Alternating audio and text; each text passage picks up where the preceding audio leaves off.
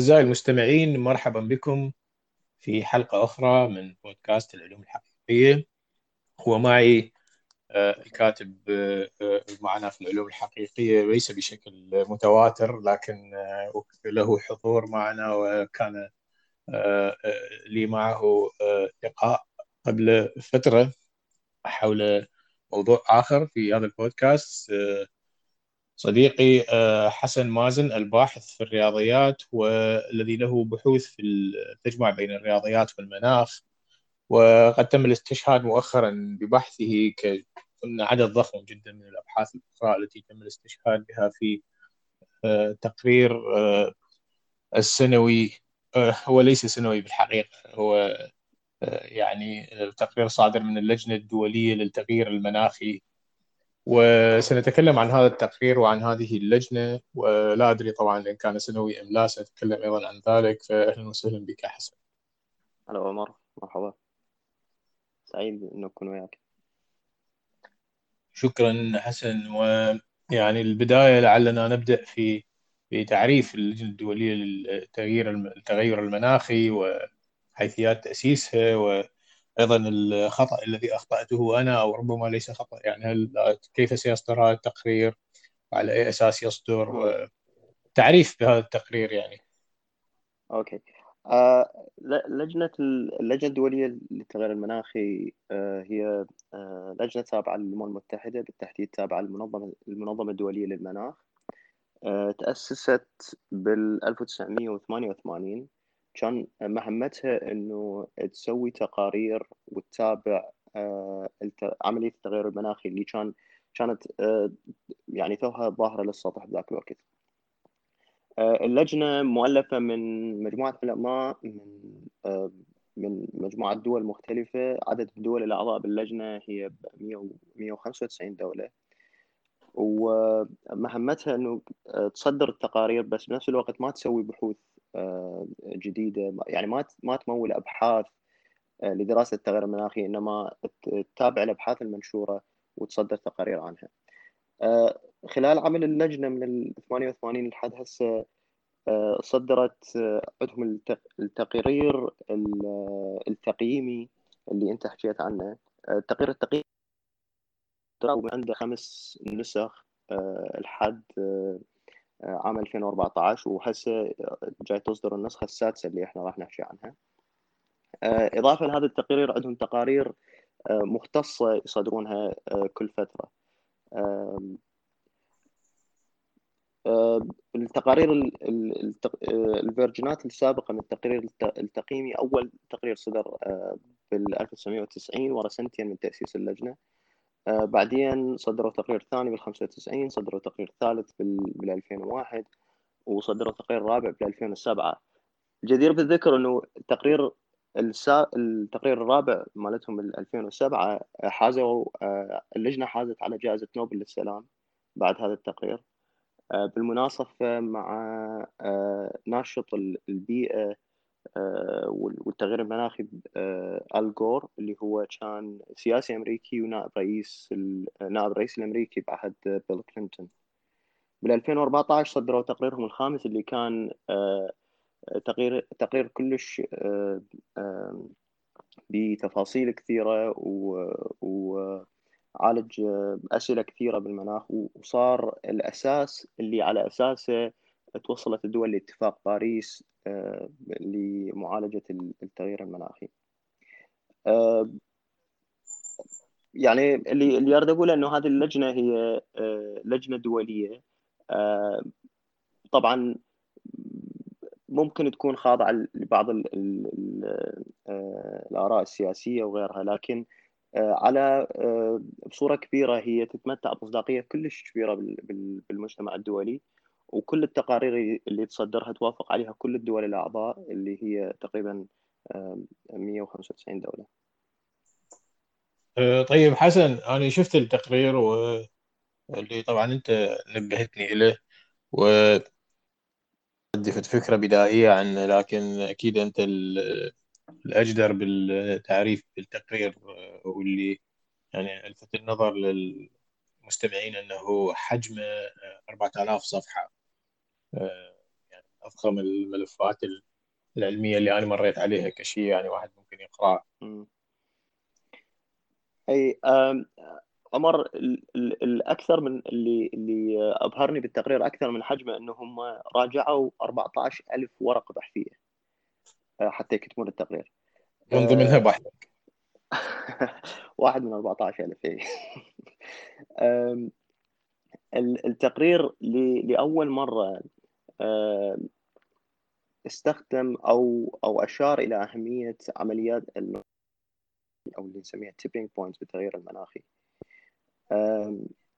هذا التقرير شاركوا به أكثر من 230 عالم من, من كل الدول الأعضاء اللي هي 195 دولة. وشاركوا بكتابة ال 4000 صفحة اللي أنت ذكرتها. الأهم من ذلك أنه عادة باللغة العلمية ما تلقى جزم وتأكيد بصورة بصورة مباشرة بس لأن التقرير بجانب سياسي ويريد يوصل رسالة صانعي القرار آه، اللي يكون هذه آه، آه، عملية التغير المناخي هي عملية طارئة ولازم واحد ينتبه لها. اللغة اللي استخدمت في التقرير كلش قوية ومباشرة بحيث يعني التقرير كأنه استبعد كل الإمكانات كل آه، أثبت بما لا بما لا يدع مجال للنقاش إنه التغيير التغيير المناخي هو بسبب نشاط البشر آه، منذ عصر آه، التطور الصناعي إلى اليوم. وهذا الشيء بصراحة أشوفه أنا كلش ريماركبل يعني ممكن واحد يباوع له يعني فد شيء جديد بالتقارير اللي صدرتها اللجنة لحد هسه طيب حسن ما هو تاريخ دراسة التغير المناخي يعني منذ متى بدأ آه، هذا الموضوع يصبح آه، موضوعا للاهتمام؟ آه، يعني هل يمكن أن نجد فيه أبحاثا قديمة؟ يعني هو فقط موضوع طارئ وحدث في التفت له البشر آخر بضعة سنوات أو آخر عقدين. آه، دراسة أثر الغازات الدفيئة اللي هي الغازات اللي يسمونها غازات الاحتباس الحراري اللي هي تجمع الطاقة المعكوسة من سطح الأرض وتحتفظ بها بالغلاف الجوي. بدأ بدأ يثير الانتباه بمنتصف القرن العشرين تقريبا بالتحديد واحد من الشخصيات اللي كلش مهتمين كانوا بالغازات الدفيئة آه، هو مبسط العلوم الشهير وعالم الفضاء الأشهر آه، كارل سيجن آه، اللي أكيد له دور كبير على على كثير ناس يشتغلون بالمجال العلمي من ضمنهم أنا صراحة. كارل سيجن كان واحد من الناشطين بمجال التغير المناخي والسبب بنشاطه هو دراسته الأكاديمية المختصة بدراسه مناخات الكواكب المجموعة الشمسية. كان بالتحديد مهتم بكوكب الزهرة وكون كوكب الزهرة آه، آه، هو ثاني أقرب كوكب للشمس بنتقارنه بالأرض هو تقريبا نفس الحجم نفس الكثافة نفس الكتلة مالت الأرض لكن أكو فرق جوهري بين بين كوكب الزهرة والأرض هو أنه كوكب الزهرة آه، عنده ثنائي أكسيد الكربون بالغلاف الجوي تقريبا 90 مرة أكثر من من, من الأرض فهذا الفرق الجوهري الوحيد. من تجي تقارن درجة الحرارة بين بين الزهرة والأرض درجة الحرارة 470 درجة مئوية بينما درجة الحرارة على الأرض بالمعدل هي 16 درجة مئوية. ففرق كلش كبير بين الاثنين. هسه ممكن تقول إنه قرب الزهرة للشمس هو اللي يخليه حار بس بالحقيقة بنتقارن الزهرة بعطارد تشوف عطارد اللي هو أقرب للشمس تقريبا بنص المسافة بين بين الزهرة والشمس. آه، تشوف عطارد أقل أقل آه، حرارة من الزهرة ب 30 درجة مئوية. وهذا 30 درجة مئوية آه، بالمعدل تكون شيء كلش كبير تخيل إنه إحنا كل الاتفاقيات مال التغير المناخي اتفاق باريس وغيرها. تحاول تسوي تحديد لارتفاع درجة الحراره في الأرض بدرجتين مئويتين فقط. بينما الفرق بين الزهرة وعطارد 30 درجة مئوية. فتتخيل تأثير والسبب طبعا هو كثافة الكربون ب... ب... آه، بالغلاف الجوي للزهرة. هذا خلى كارل سيجن يكون واحد من أكثر ناشطي التغير المناخي بالسبعينات والثمانينات وجهود علماء مثل كارل سيجن أدت إلى تأسيس لجان تابعة للأمم المتحدة متعلقة بدراسة الغازات الدفيئة وهذا الحكي بالثمانينات إلى أن قادت العملية إلى تأسيس اللجنة الدولية للتغير المناخي. حسن تطرقت لموضوع نقاط الانقلاب tipping point في بحثك وهي مشروحه أيضا بالمقال الموجود حاليا في العلوم الحقيقية لكن آه، آه، ممكن أن نعرج عليها مرة أخرى ونفهم دورها وأنت ذكرت أنها آه، يعني ذكرت كثيرا في هذا التقرير.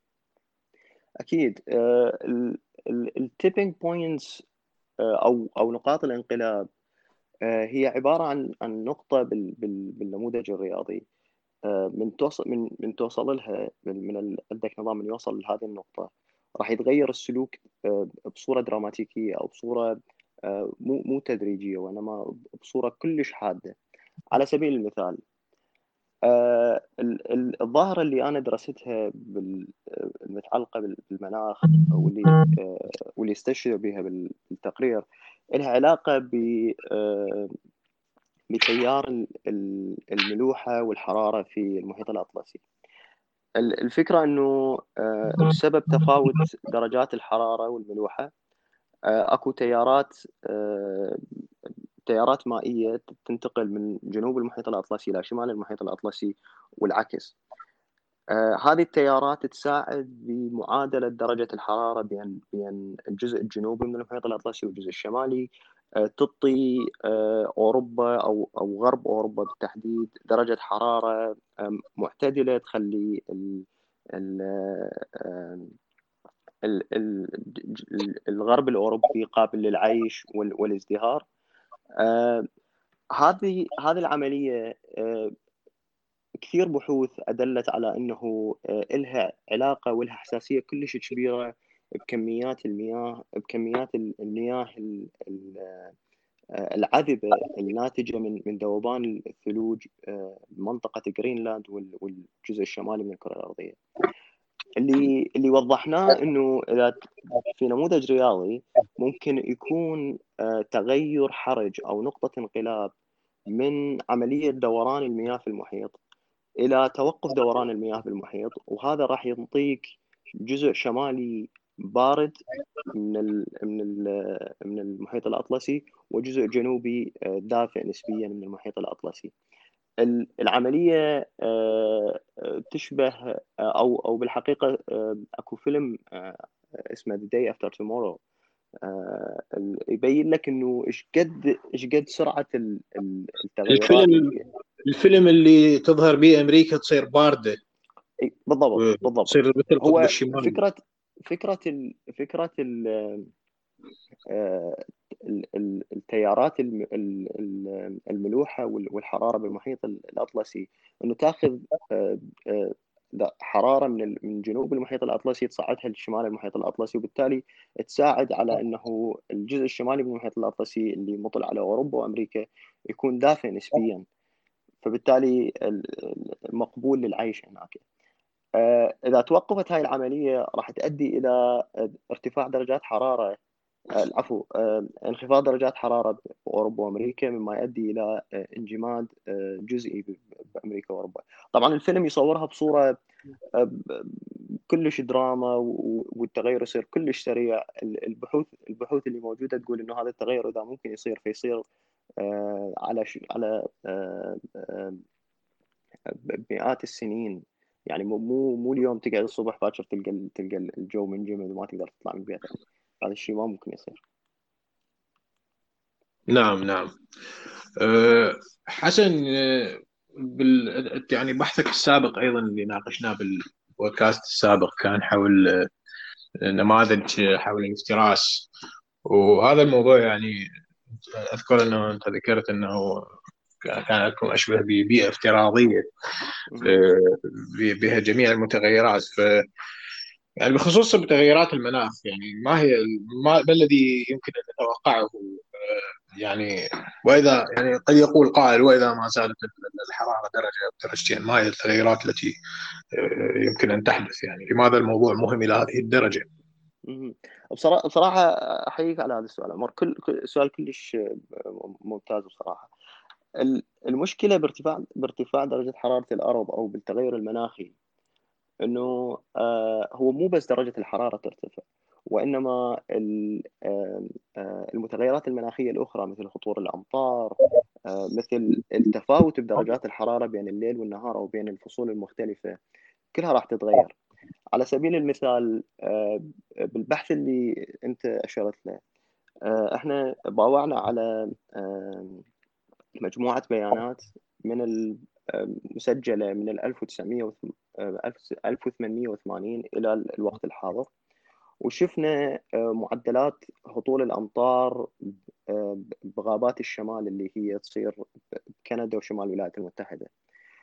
آه، شفنا إنه أكو أكو معدل لهطول الأمطار وتراوح معين من تبدي من 1880 إلى نصف القرن العشرين.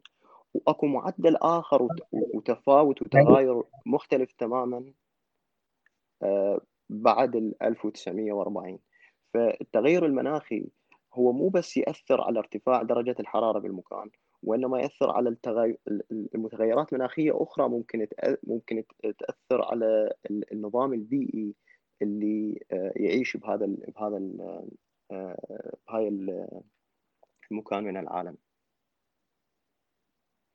نعم. آه، حسن يعني الأمور تتجه بنا في هذا الحوار إلى الجزء المشوق والذي تتخصص به العلوم الحقيقية وهو التشكيك والرد على التشكيك الباطل. يعني التشكيك تربيع عندنا تشكيك تربيع أحيانا ينتهي نهايات سيئة. مشككين بال بصحة الآراء العلمية. لكن أنت تطرقت إلى مسألة وهي حول التغير المناخي ويعني دور ثاني أكسيد الكربون و يعني قد يقول قائل يعني قد يكون هذا تغير طبيعي. يعني أنا في مقالي الأخير اللي لخصت فيه دراسة يتكلمون عن تغير مناخي حدث في الألفية السادسة يعني قبل 6000 سنة من الآن يعني ما بين 5800 إلى 5300 سنة يسموها الألفية السوداء. حدث تغير مناخي شديد حول شبه الجزيرة العربية إلى صحراء وترتبت على هذا مثل ما تفضلت الآن أنه أمور كثيرة ستتغير آه، ترتب على يعني يتوقعون إنه هجرات الشعوب الساميه وإلى غير ذلك. آه، هنا السؤال آه، من قال أن التغير الحالي هو تغير بسبب تأثير البشر، لماذا لا يكون تغير طبيعي؟ طبعا أنت ذكرت إحدى النقاط هي مقارنة كوكب الزهرة وكوكب عطارد، لكن عدا هذا كيف نستدل ونقول إن يعني الموضوع مرتبط بثاني أكسيد الكربون وثاني أكسيد الكربون الصادر من الانشطه الصناعيه للبشر. بصراحة النقطة بها بها جزئين، جزء فاليد أو صحيح اللي هو التغيير المناخي بالأرض الأرض عانت تغيرات مناخية كثيرة بالسابق. من المحتمل إنه بداية الأرض كان كان الغلاف الجوي أصلا ما بي ما بي أكسجين كان غلاف سام ما يقبل آه، آه، بالحياة على الأرض. آه، وتغيرت وصار تغير مناخي كبير بحيث صارت الأرض هذا الكوكب الداعم للحياة. نفس الشيء أكو عصور جليدية سابقة آه، أكو تغيرات مناخية صارت بأفريقيا على سبيل المثال ساعدت الجنس البشري الهومو سيبينس إنه يهاجرون أفريقيا الكل آه، بقاع العالم الأخرى أو أو العصور الجليدية اللي انطت البشره البيضاء مثلا أو مستوى آه، الميلانين بالبشرة المستوى القليل الميلانين بالبشرة. فالأرض بتاريخها الطويل مرت بعصور بتغير مناخي كبير. زين؟ وكل هذه التغيرات المناخية أدت إلى تغيرات كبيرة على على الكائنات اللي تعيش بالأرض بذاك الوقت. هسه السؤال إنه آه، هل التغير اللي جاي نشوفه هو تغير طبيعي ممكن الأرض تمر به إذا ما موجودين البشر هذا واحد اثنين آه ليش هذا ليش هذا التغير آه مو زين للبشر ولازم نشتغل آه ضده أو أو أو نحاول نقلل من آثاره. الجواب على السؤال الأول أنا أعطيت مثال كوكب الزهرة وعطارد اللي هو مثال يوضح لك إنه اذا عندك كوكب نفس الخصائص مال الأرض مثل مثل الزهرة. بتركيز أعلى ثاني الكربون ممكن ينطيك مناخ مختلف تماما عن الأرض. اثنين النقطة اللي أعتقد لازم واحد يوضحها إنه هل إحنا مختلفين على كون اكسيد الكربون هو غاز دفيء أو غاز يؤدي إلى احتباس حراري؟ بالحقيقة هذه هذا هذا الشيء ممكن ممكن واحد يثبته بتجربة ممكن تصير بمدرسة ثانوية اللي هو ممكن تاخذ وعاءين تخلي واحد به تركيز ثاني أكسيد الكربون قليل واحد تخلي به تركيز ثاني أكسيد الكربون أعلى وتعرضهم لنفس نفس المصدر الحراري. راح تشوف إنه الوعاء اللي به ثاني أكسيد الكربون أعلى راح يسجل درجات حرارة أعلى من الوعاء الآخر اللي به تركيز ثاني اكسيد الكربون قليل. الفكرة من فكرة الاحتباس الحراري قائمة على الكيفية اللي تتعرض بها الأرض لأشعة الشمس. إحنا كل مصادر الحرارة وكل مصادر الطاقة اللي عندنا من الأرض هي بالحقيقة من الشمس. اللي يصير إنه أشعة الشمس من من تسقط على الأرض جزء من عندها تمتص الأرض وتبعثه على شكل موجات موجات تحت الحمراء. موجات تحت الحمراء الغلاف الجوي الأرضي هو بالدرجة الاساس مكون من الأكسجين والنيتروجين. الأكسجين والنيتروجين ما ممكن تمتص هاي هاي الموجات تحت الحمراء. ف وكأنه تكون نفاثة. فالموجات تحت الحمراء تطلع من لو لو كان الغلاف الجوي هو عبارة عن أكسجين ونيتروجين هاي الموجات الحرارية ممكن تطلع بسهولة للفضاء. لكن وجود ثنائي أكسيد الكربون يساعد يخلي يخلي الغلاف الجوي قابل أو قادر على امتصاص هاي الموجات وبالتالي آه، يحتفظ بجزء من الحرارة اللي ترجع تشعها الأرض. هذا هذا هاي العملية ساعدت الأرض على أن تكون كوكب آه، داعم للحياة في الحقيقة فوجود ثنائي أكسيد الكربون هو آه، من ناحية فشيء جدا ضروري لانتعاش الحياة على الأرض من ناحية ثانية إذا يكثر ثاني أكسيد الكربون آه، ويكون تركيزه عالي راح يؤدي إلى إلى آه، آثار تشبه آه، تشبه آثار التغير المناخي. هسه هذا هذا الجانب الفيزيائي للمشكلة، الجانب التطبيقي للمشكلة إنه ممكن قياس ثنائي أكسيد الكربون بالجو منذ بداية الثورة الصناعية إلى اليوم ممكن وأكو دراسات كثيرة تقدر إيش قد إحنا ضفنا ثنائي أكسيد الكربون للجو خلال هاي الفترة. اثنين ممكن قياس درجة الحرارة آه، درجة الحرارة بدينا نسجلها من من 1880 تقريبا لما تجي ترسمها اضافه آه، آه، وتقارنها بمستويات ثنائي أكسيد الكربون الصناعي مو الطبيعي راح تشوف اكو correlation كلش عالي بين ارتفاع درجات الحرارة وارتفاع ثاني أكسيد الكربون. فعندك ال correlation اللي هو الترابط الإحصائي. بالضبط. آه، آه، راح راح تشوف راح تشوف ترابط إحصائي كلش عالي بين بين ثنائي أكسيد الكربون وبين آه، ارتفاع ثنائي أكسيد الكربون الصناعي وبين ارتفاع درجة حرارة الأرض. فبالتالي من ناحية عندك الأساس الفيزيائي اللي آه، اللي يثبت لك إنه ثاني أكسيد الكربون هو غاز دفيء هو غاز يساعد على الاحتباس الحراري من ناحية ثانية عندك البيانات اللي تحتاجها حتى تثبت إنه أكو ارتباط فعلا بين آه، انبعاثات الكربون آه، من الأنشطة الصناعية للبشر وارتفاع درجة حرارة الأرض. طيب حسن ممكن أن نضيف نقطة لهذه أن التغير الأخير مقارنة بالتغيرات السابقة طبيعية وتغير متطرف جدا ولم نشهد له مثيل في السابق؟ بالحقيقة بالحقيقة هاي واحدة من النقاط اللي يشير لها اللي يشير لها تقرير اللجنة الدولية للمناخ. بس أريد أريد أذكر عمر إنه هذا التقرير اللي اللي صدر بالشهر الثامن من هذه السنة هو آه، تقرير واحد من من ثلاث تقارير أخرى راح تصدر آه، كجزء آه، من من التقرير التقرير التقييمي السادس للجنة. هذا التقرير مهمته إنه يركز على الأسس الفيزيائية للتغير المناخي. فبالتالي من تقراه ما راح تشوف فيه أي إشارة لسبل معالجة التغير المناخي أو حلول سياسية أو غيرها. مجرد آه، آه، آه، نظريات نظريات ونمذجة رياضية فيزيائيه بحتة. التقرير يأكد إنه حالات التطرف المناخي اللي جاي نشوفها من حرائق من موجات موجات جفاف من سيول في بعض في بعض المكان في بعض الأماكن. آه هذه آه ما شهدها الأرض اللي ما ما شهدها كوكب الأرض لآلاف السنين.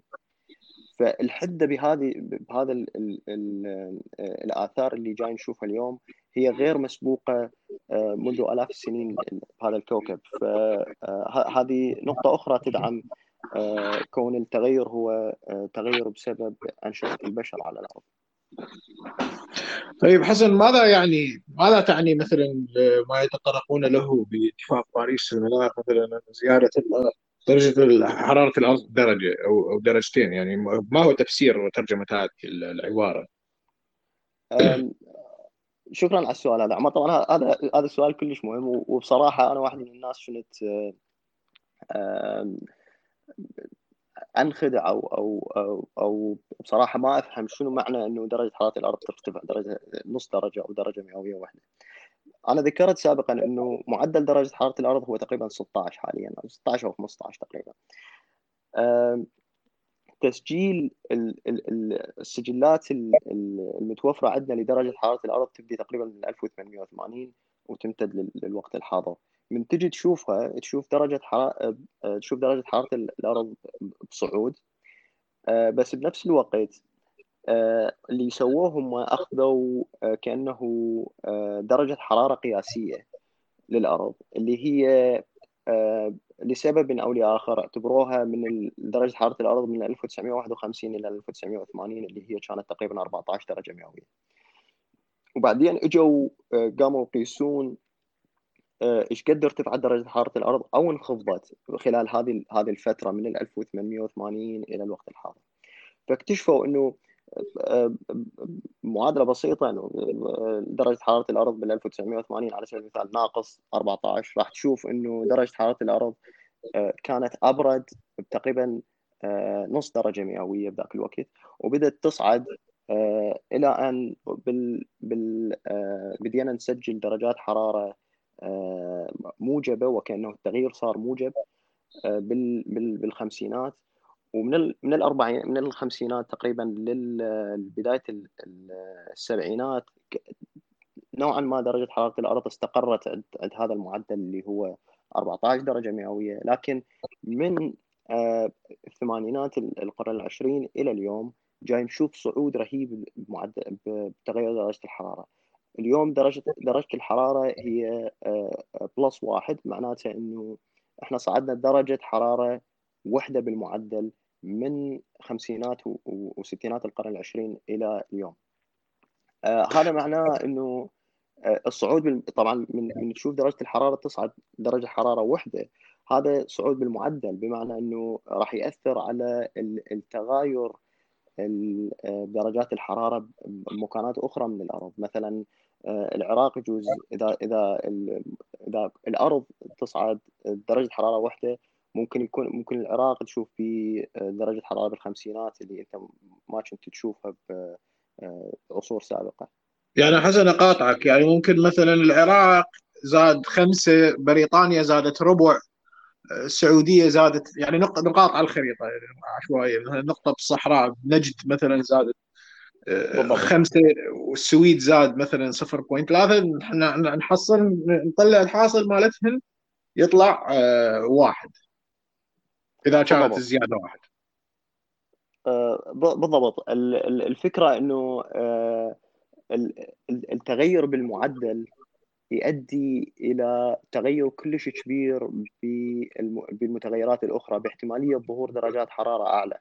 فلما يكون معدل درجة معدل التغير بدرجة حرارة الأرض خلينا نقول صفر ممكن تشوف موجات حار بالعراق مرة أو مرتين بالسنة توصل بها درجة الحرارة 50 بينما لما توصل التغير اثنين ممكن تشوف آه، هاي هاي الحادثة مال مال آه، درجات مال ارتفاع درجات الحرارة الأكثر من 50 ممكن تشوفها بأشهر هي ما ممكن ما ما كان ممكن تشوفها مثل ممكن تشوفها بشهر الرابع أو شهر الخامس ترتفع درجة الحرارة ل 50 آه، وهذا الشيء ما كان ممكن مثلا بالثمانينات أو بالسبعينات. طيب حسن سؤالين يعني متصله السؤال الأول هل التغير في تغير مضطرد وغير مت... لا يتوقف آه، آه، يعني هل ممكن أنه ال 60 تصبح 100 في يوم من الأيام؟ والسؤال الثاني يعني أحيانا عندما أنظر إلى خرائط تغير في درجة الحرارة أجد أن بعض المناطق تؤشر بالأسود يعني التغير حصل بها بشدة ويعني اكتسبت آه، يعني زادت الحرارة فيها أكثر من السابق أكثر من غيرها يعني بالعراقي نقول المبلل ما يخاف من المطر. فهل ستكون التغيرات في هذه المناطق أقل مستقبلا أم أنها ستبقى آه، مضطردة؟ يعني آه، يعني ممكن أنه نقول ابو الستين آه، ممكن يصير 61 بس هل ممكن يصير 70 هل ممكن يبقى يزيد بنفس المعدل بينما غيره مثلا يعني يزيد بمعدل أقل؟ آه، عمر اكو اكو شغلة آه، آه، واحد لازم يوضحها بصورة واضحة كلش. إنه عمليات التغير عمليات المناخ بصورة عامة بها عمليات التغذية الراجعة اللي هو تغيير مؤثر تغيير متغير واحد ممكن يأثر على تغيير المتغير الثاني وبعدين هذا المتغير الثاني يرجع يغير على يرجع يأثر على المتغير الأول وهكذا. فبالتالي هاي هاي العملية تخلي من الصعوبة بمكان التنبؤ بما قد يحدث آه، بصورة دقيقة في في مكان محدد من من الأرض. فال آه، يسمونها ال uncertainty analysis ال uncertainty level مالتها أو أو قابلية عدم التنبؤ بهذه الأمور تصير كلش عالية. لكن اللي يحسب للتغيير للتقرير اللي نشر بالشهر الثامن إنه آه، للمرة الأولى انطى أنطى كأنه تقييم محلي أو تقييم مناطقي لكل لكل بالضبط إقليمي لكل منطقة بالعالم. على سبيل المثال أنا قريت الملخص الخاص بالشرق الأوسط ومنطقة الجزيرة العربية. من الشغلات اللي يتنبؤون بها غير ارتفاع درجات الحرارة. إحنا قلنا التغير المناخي هو مو بس مو بس ارتفاع درجات الحراره هو متغيرات أخرى ممكن تكون آه، لها علاقة به آه، على سبيل المثال آه، يتوقع آه، من المتوقع أنه موجات الجفاف تكون أكثر حده، موجات الجفاف في الشرق الأوسط موجودة من الثمانينات ومسجلة.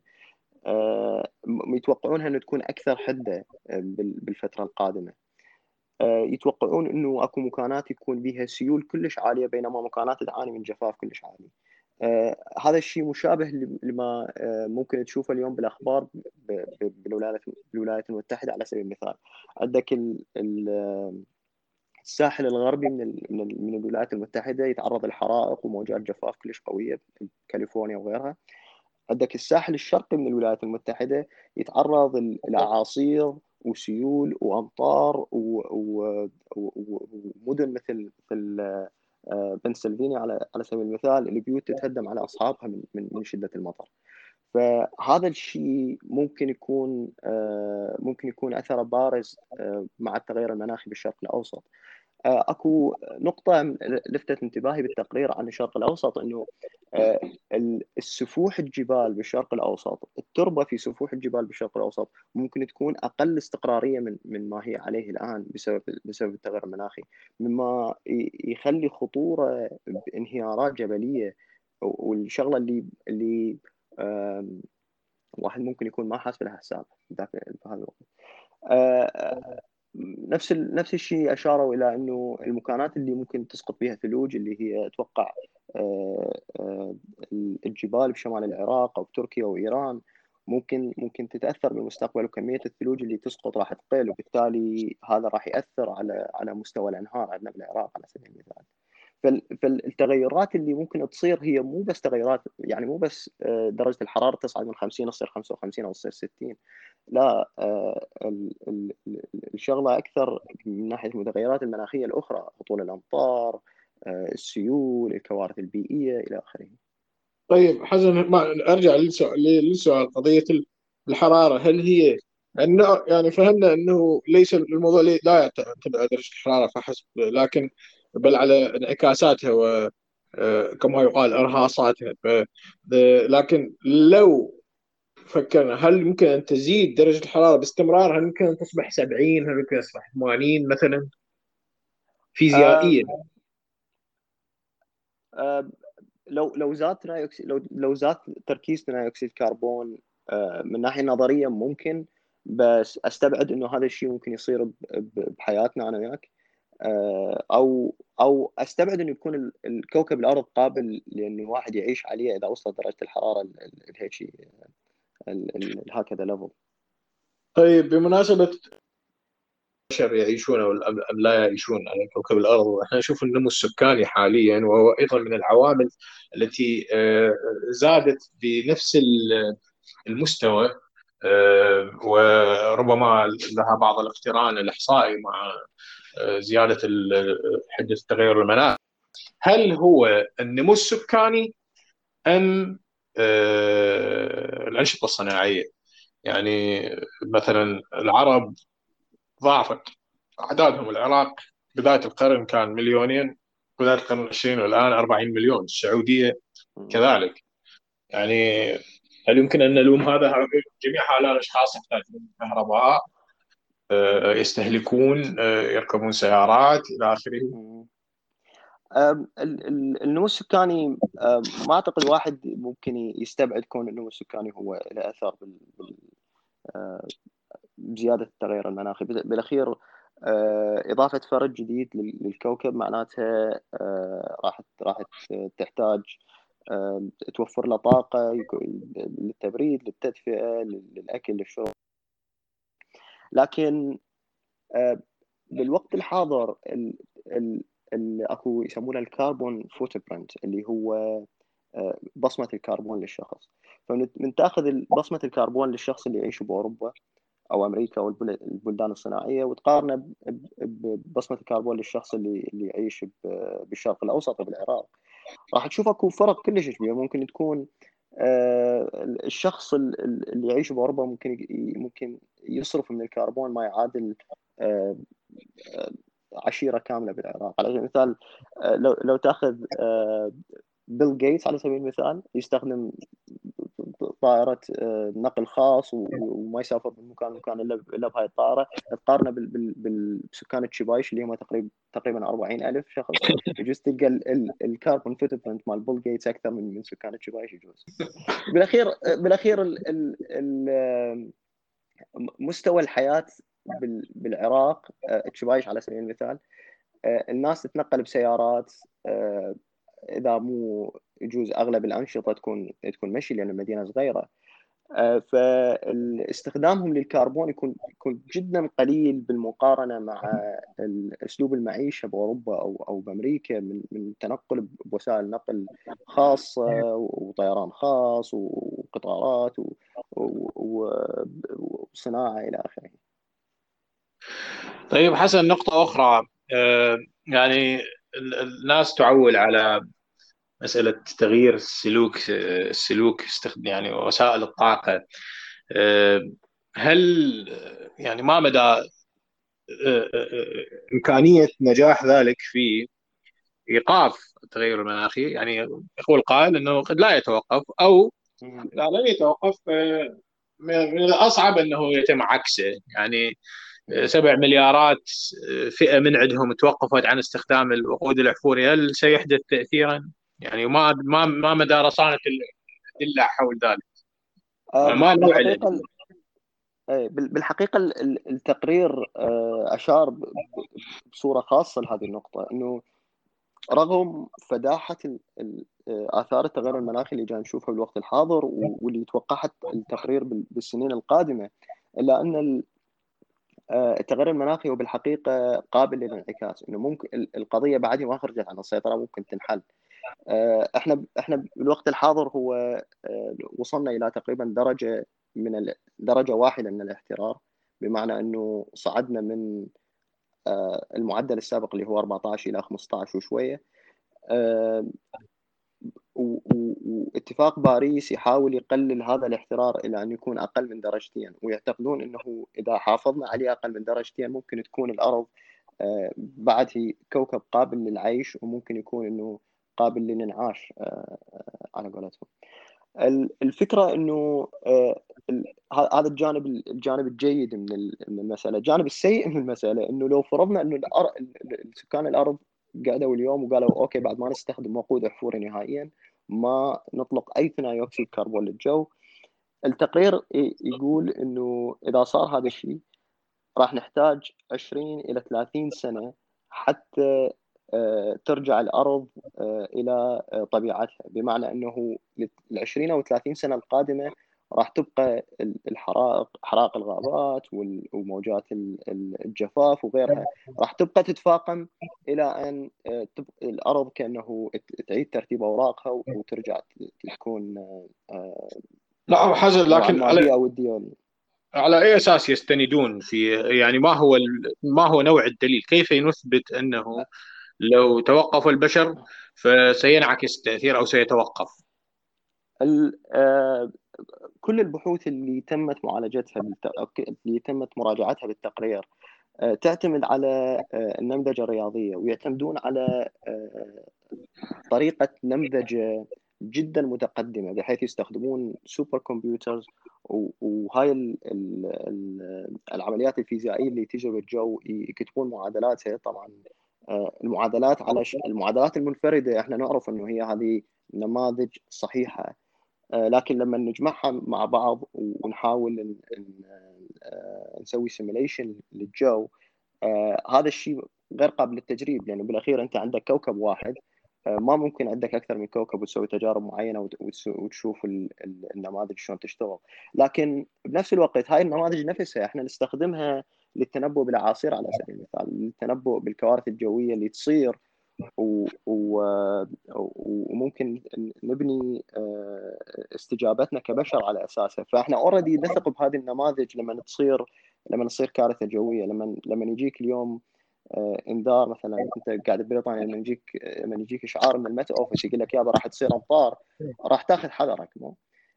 فنفس هذا النموذج وبالتالي يستخدمونه حتى يتنبؤون بهاي ال بهاي ال آثار التغير المناخي. فليش نصدق اتؤمنون ببعض الكتاب وتكفرون ببعض؟ طيب حسن يعني الوقود الأحفوري لعل الأوروبيين يعني قادرين العالم المتقدم لا ليس فقط أوروبا أوروبا اليابان كوريا الجنوبية كندا أمريكا أستراليا.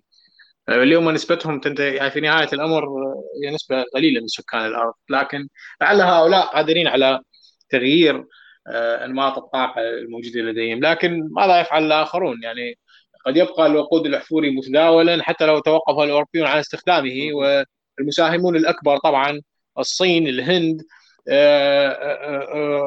أفريقيا أمريكا اللاتينية جميع هؤلاء سيبقون يستخدمون الاحفوري هل يمكن أن نعول على نفاذ الوقود الاحفوري نفاذ النفط بدلا من التوقف على استخدامه؟ أم بصراحة هذا سؤال يثير إنه واحد يحلل برايه الشخصي لأنه مثل ما قلت لك التقرير هو له علاقة بال بالأسس الفيزيائية للتغير المناخي ما مناقش هيك آثار. لكن أعتقد الوقود الأحفوري أقل التقديرات إنه ممكن يبقى ل 100 سنة قادمة. فاستخدام الوقود الأحفوري ل 100 سنة قادمة أعتقد راح يوصلنا إلى مرحلة بالتغير المناخي ما نقدر غير قابلة للانعكاس بذاك الوقت راح تكون. لأنه بالأخير الأرض ككوكب بغطاء النباتي بالبحار بالمحيطات اللي بيه إلى قدرة استيعابية معينة على على امتصاص ثاني أكسيد الكربون.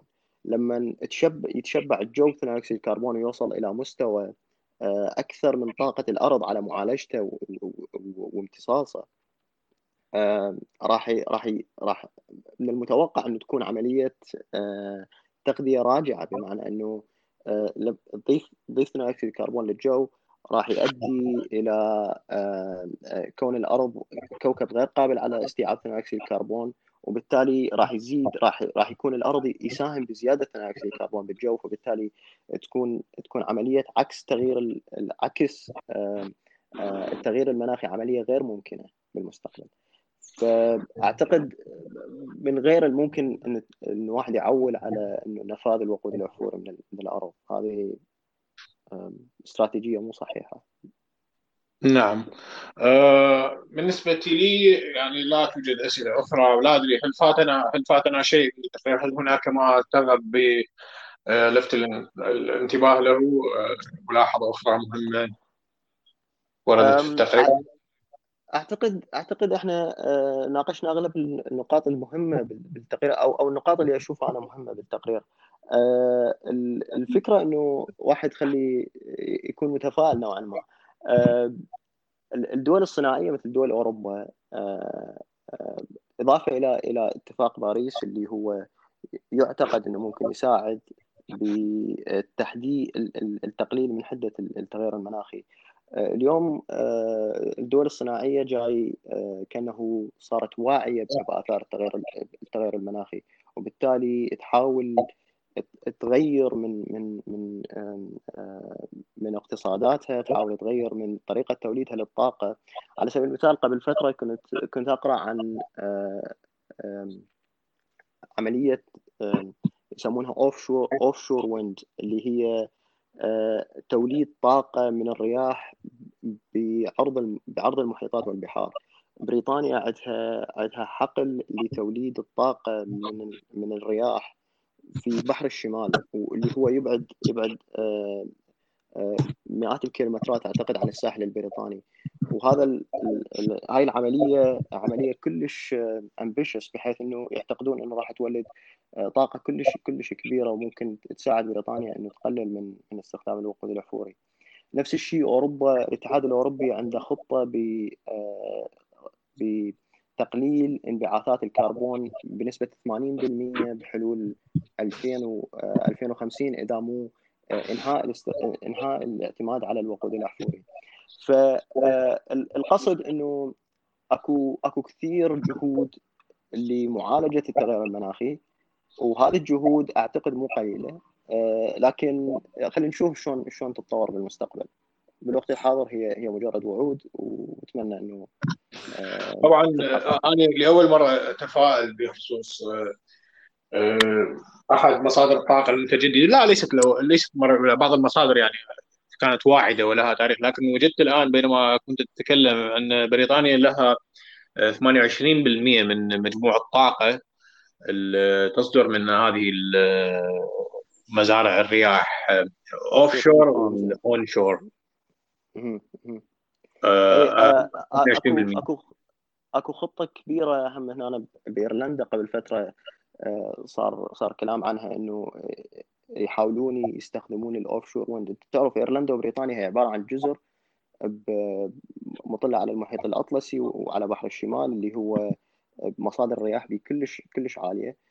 فممكن إنه تكون آه، الرياح هي هي الحل بعدم الاعتماد على الوقود الأحفوري.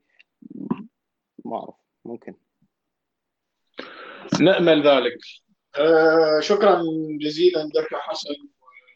كالعادة آه حوار شيق ومعلومات مفيدة جدا و آه، سنحاول أن نرفق جميع يعني ما نستطيع ان نرفق من الأدلة مع وروابط مع المقال آه، التابع لهذا البودكاست في الموقع. آه، شكرا لك عمر شكرا على هذه الفرصة. آه، سعيد بالحديث معك. إلى لقاء آخر طبعا. لابد أنه سيكون لنا موضوع آخر نناقشه سوية في القريب. أعزائي المستمعين شكرا لاستماعكم وكنتم مع بودكاست العلوم الحقيقية وإلى اللقاء.